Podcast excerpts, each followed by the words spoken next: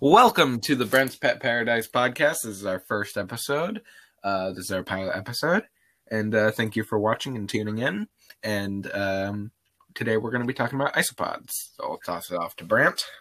Yeah, so when you first get into isopods or hear about isopods, is what are they? So isopods are an order of crustaceans, and they're super cool. Isopods live in every continent but Antarctica, and they live in the oceans. They live in ponds. They live under rocks. If you don't know what it is and you want like a really good representation of what they are, is if you've ever gone outside and found roly polies, that's a species of isopod. Another thing is uh, that's really fascinating about isopods is just the sheer variety.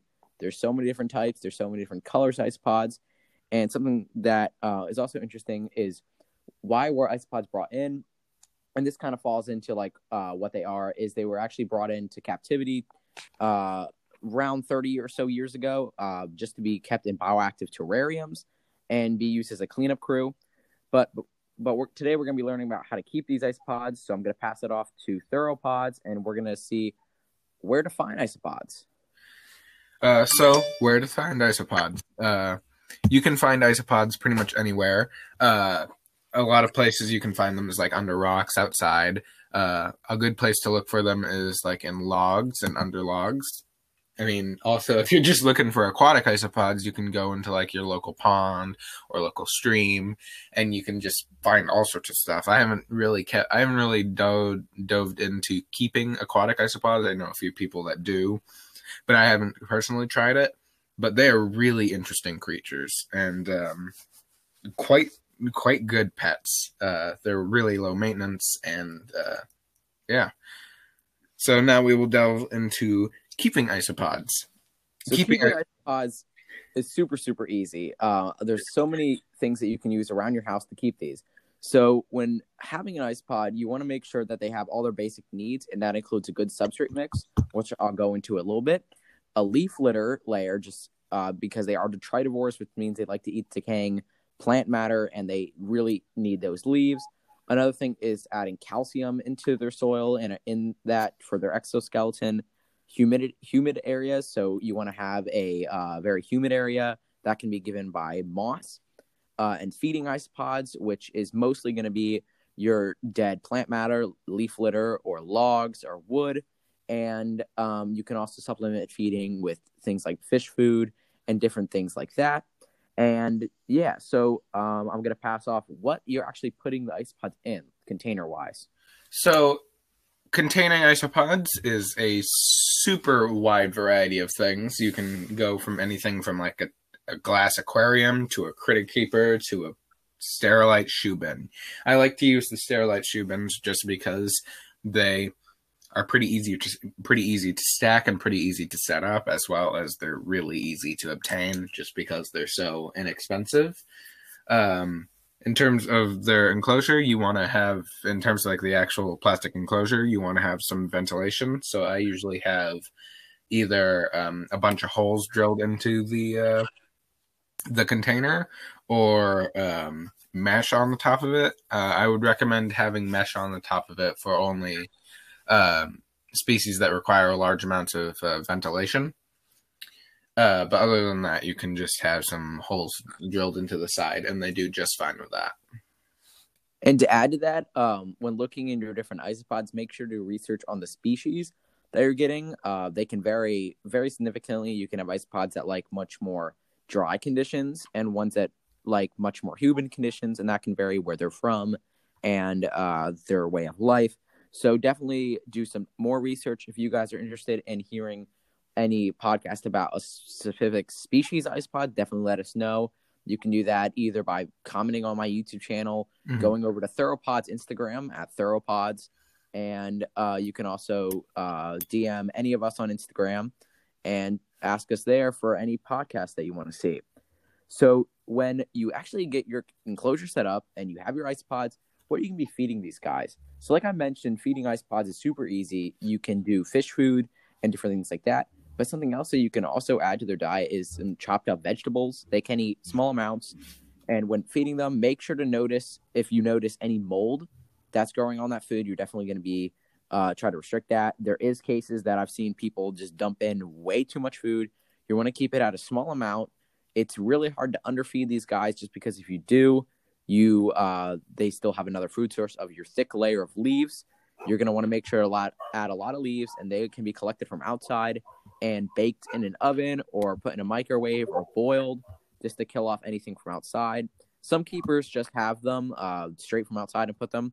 I always like to boil them or uh, microwave them or bake them just to kill off anything that could hurt the isopods and to uh, prevent adding other species if you're trying to just keep one species in a bin.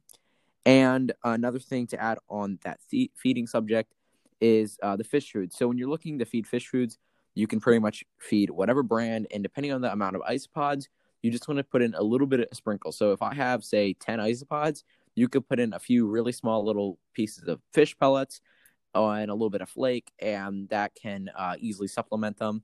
Some species of isopods uh, do like to eat more protein in their diet, and they can eat more of that fish food, and some prefer vegetables. Your Porcellio species, I've noticed that they like to eat uh, more protein, whereas my Armadillidium and those two uh, species are very commonly kept isopod species. My Armadillidium, they prefer to eat more uh, vegetables and things of that sort. For vegetables, make sure to clean them off, and if you can get something that is organic, that's better. Um, just because there has been cases, I haven't really noticed this, but some other isopod keepers have where with non-organic and not cleaned off, uh, they have pesticides on them, and that can harm your isopods. Also, when collecting your leaf litter from outside, you want to make sure it's from a pesticide, herbicide, and just any chemical-free environment, just because th- that can harm the isopods. But now that we have our feeding down, uh, we're going to be talking about the enclosure size. Sorry about all the background noise. Um, but for an enclosure size, I would recommend uh, with how many isopods you have.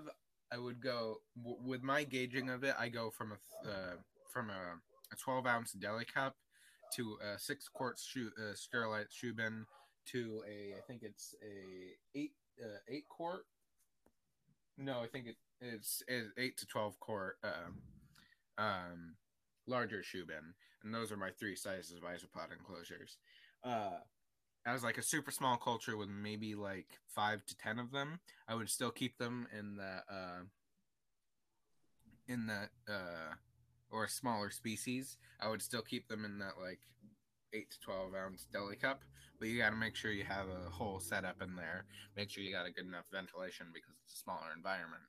Uh, if you want to go just from that to a, uh, a regular size bin, which uh, I feel like that's like the normal size bin, the eight, the six quart Sterilite bin.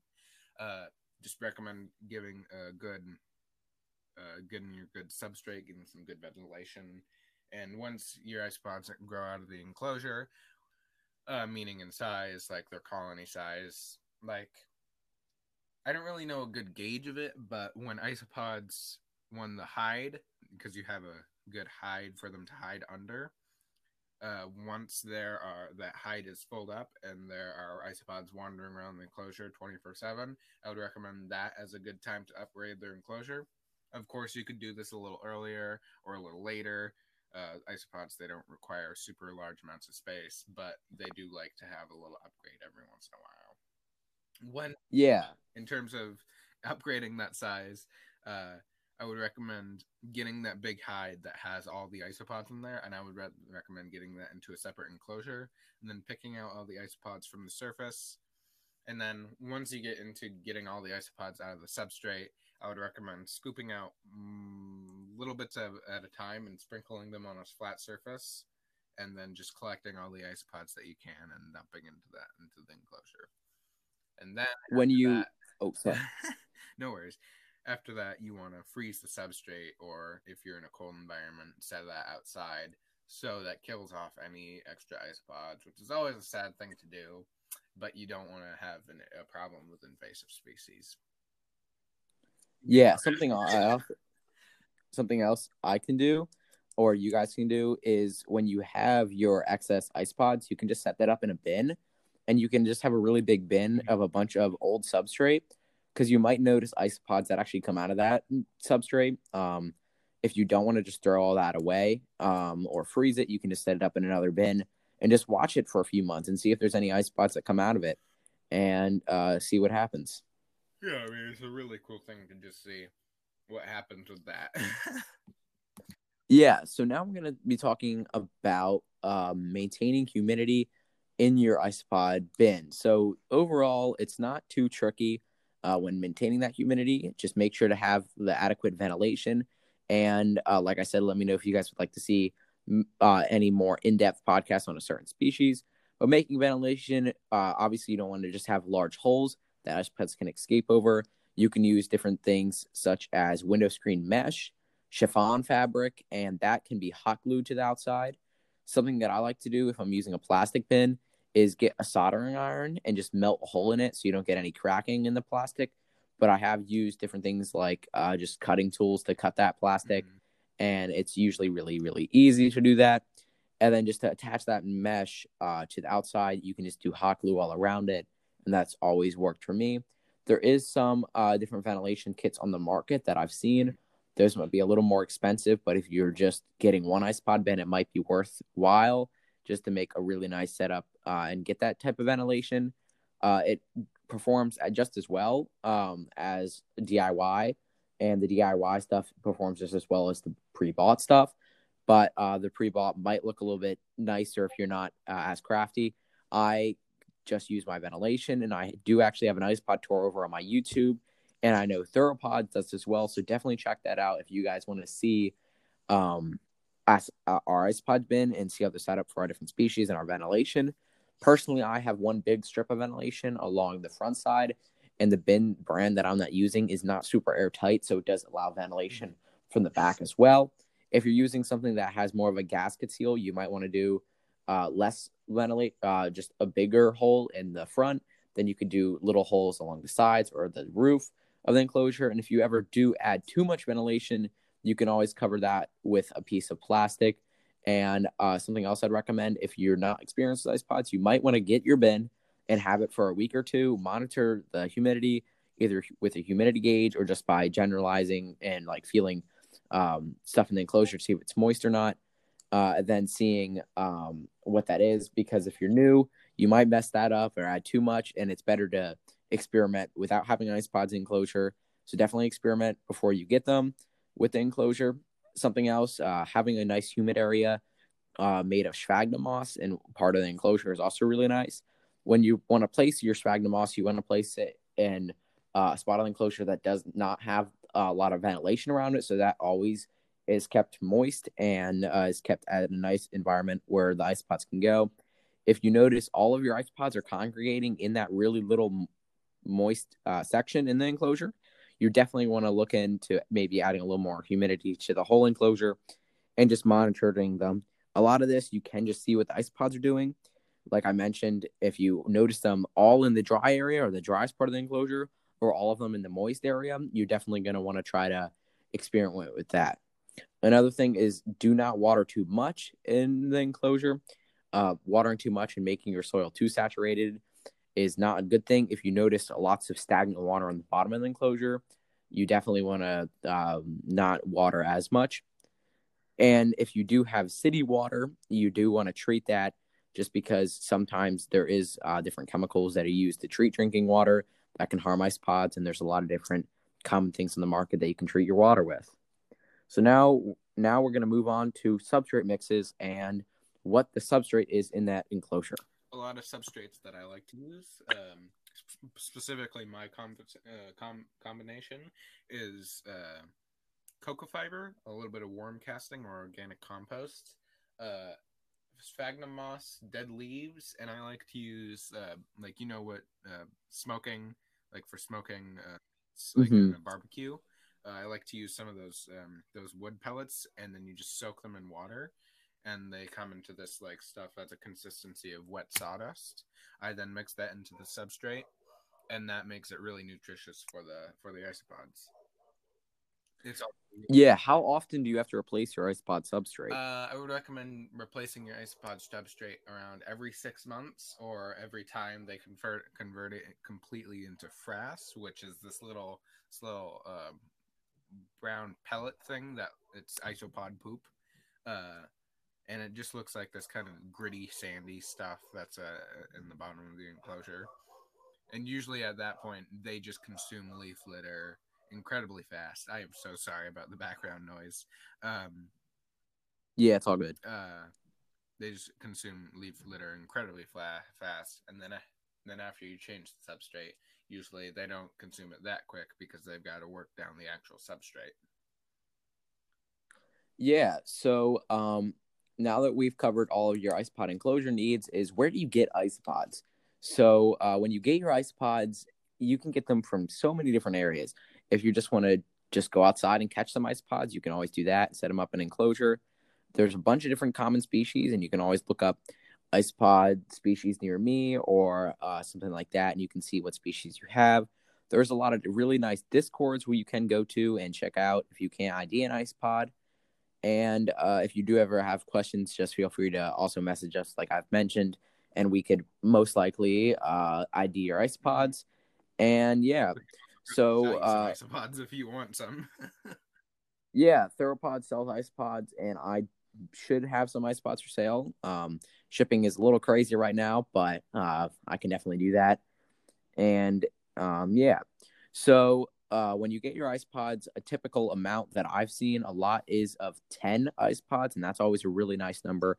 I've started up colonies from just a few ice pods, and now I have well over 50 ice pods with my powder blue ice pods. I started with probably 10, and then now I have um, close to probably 50 isopods in there, and it hasn't even been a full 365 days or a year. And yeah, so that's pretty much it. When obtaining isopods, you can get them from a lot of different places. There's online shops, Theropod sells them, and many other places sell them as well. Mhm. So now we're going to be talking about how to breed isopods. So with breeding isopods, there's really not much to it. As long as you have them in a happy, healthy enclosure, usually they will breed pretty quickly. Like for example, what you're talking about, those powder blue isopods, they breed incredibly quickly, and they Yeah. they breed just incredibly quickly. Uh, you will usually see mancae and something like that within like the mo- a month or two.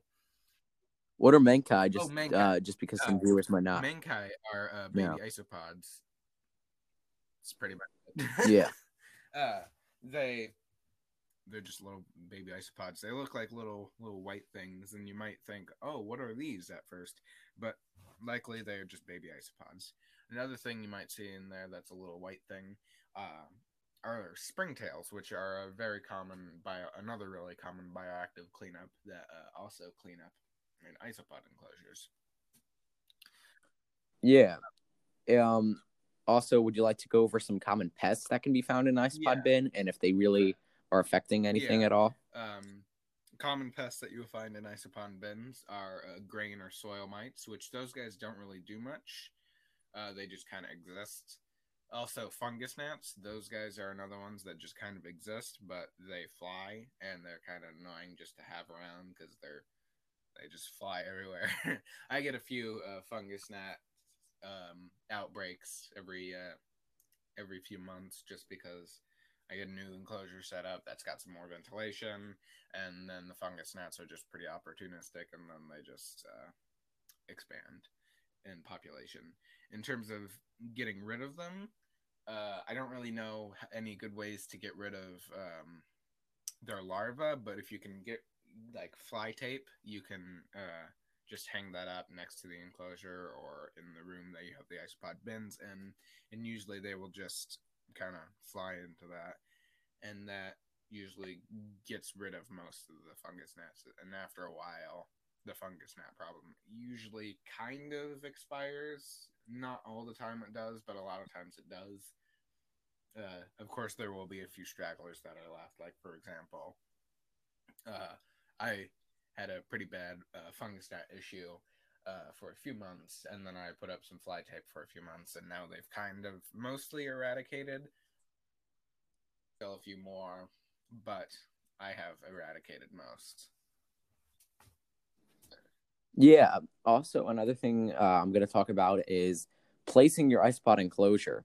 And when placing your isopod enclosure, you can really do it anywhere, unless it's in front of a window, because heat from the sun can warm up that. And inside a plastic bin or aquarium, it can get really hot in there, and that's not good. Um, also, be aware on where you're placing it.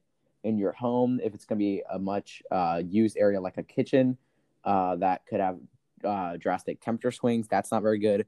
I have mine on a little racking system, and that uh, doesn't really get any direct light.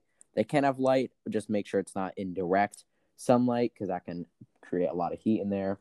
And yeah, then temperature wise, most ice pods just do good at room temperature, pretty much to 60 degrees to probably even close to 90 degrees uh, Fahrenheit. Do have uh, really good temperature range Uh, that you keep yours at? Of course, if you're getting up to higher temperatures like in the 90s, you really want to get some good humidity so they don't uh, dry out super easily. Yeah. I know there is some ice pod keepers, uh, like Russell McCormack's, who he lives in Arizona. Air, uh, I believe ah, it might not be Arizona. It might be Utah. Okay, Utah. Yeah, Utah. That can get pretty um, dry there, and he might have less ventilation than someone who lives in, say, Florida or a drier area. You might have to adjust ventilation as well. Then temperatures, as uh, just like I mentioned, uh, you just have to adjust and make sure it doesn't get to any huge drastics. But ice pods are super hardy and do well in a lot of uh, conditions. So now I'm going to pass on parthenogenesis and ice pods to theropods over here. So parthenogenesis is one of my favorite favorite topics to talk about, and it can actually be found in isopod. So let's first break it down. What is parthenogenesis? Parthenogenesis is um, it's the act of uh, uh, some animal reproducing without a male. It's usually a female. It's a, it, it always is a female that is re- reproducing without a male. This is a topic that we don't really know how it happens, but we do know why. Usually, it's because there's a lack of males in the area, or that population just needs a more survival rate. And it's basically it's it's like like in cells where they just kind of separate off of each other, except they don't separate off of each other. They reproduce like a batch. Like for example, uh, in dwarf white isopods, which are a parthenogenic species, they just form the mancae and then the man uh, the the the marsupium, which is their holding mechanism for baby isopods as they grow from eggs to mancae, uh, and then they just release the mancae. I don't know how they actually reproduce like that, but it's really interesting and um, a lot of dwarf pods. Yeah. Like, uh, I don't. I think it's tri. I, I don't know the scientific name, but uh, I think it's uh, Trinibus. Uh, it's it's a it's a T. Yeah, it's I know a that. Uh, um, yeah, yeah, and dwarf white ice pods. If you're looking to just get something that's more much more beginner, super super cool. That was one of my first ice Mhm. pods. they're great. They're so fascinating, even though so many people have them. They work great in cleanup crews, and they're just really cool ice pods. Um, you'll notice. I think I started with like 15 of them, and then now I pr- I have hundreds in there, and I just have those in a really small, pretty small enclosure. I actually made out of a, an old salad bin uh, that I got like salad in, and they're doing really great in there. And yeah, so uh, that's gonna cover all our topics. Would you like to mention anything No, else? I think I'm good. Thank you guys for watching, and uh, we'll see you guys next time. Yeah, see you guys, and thanks so much for tuning Yeah, in. see ya. Bye.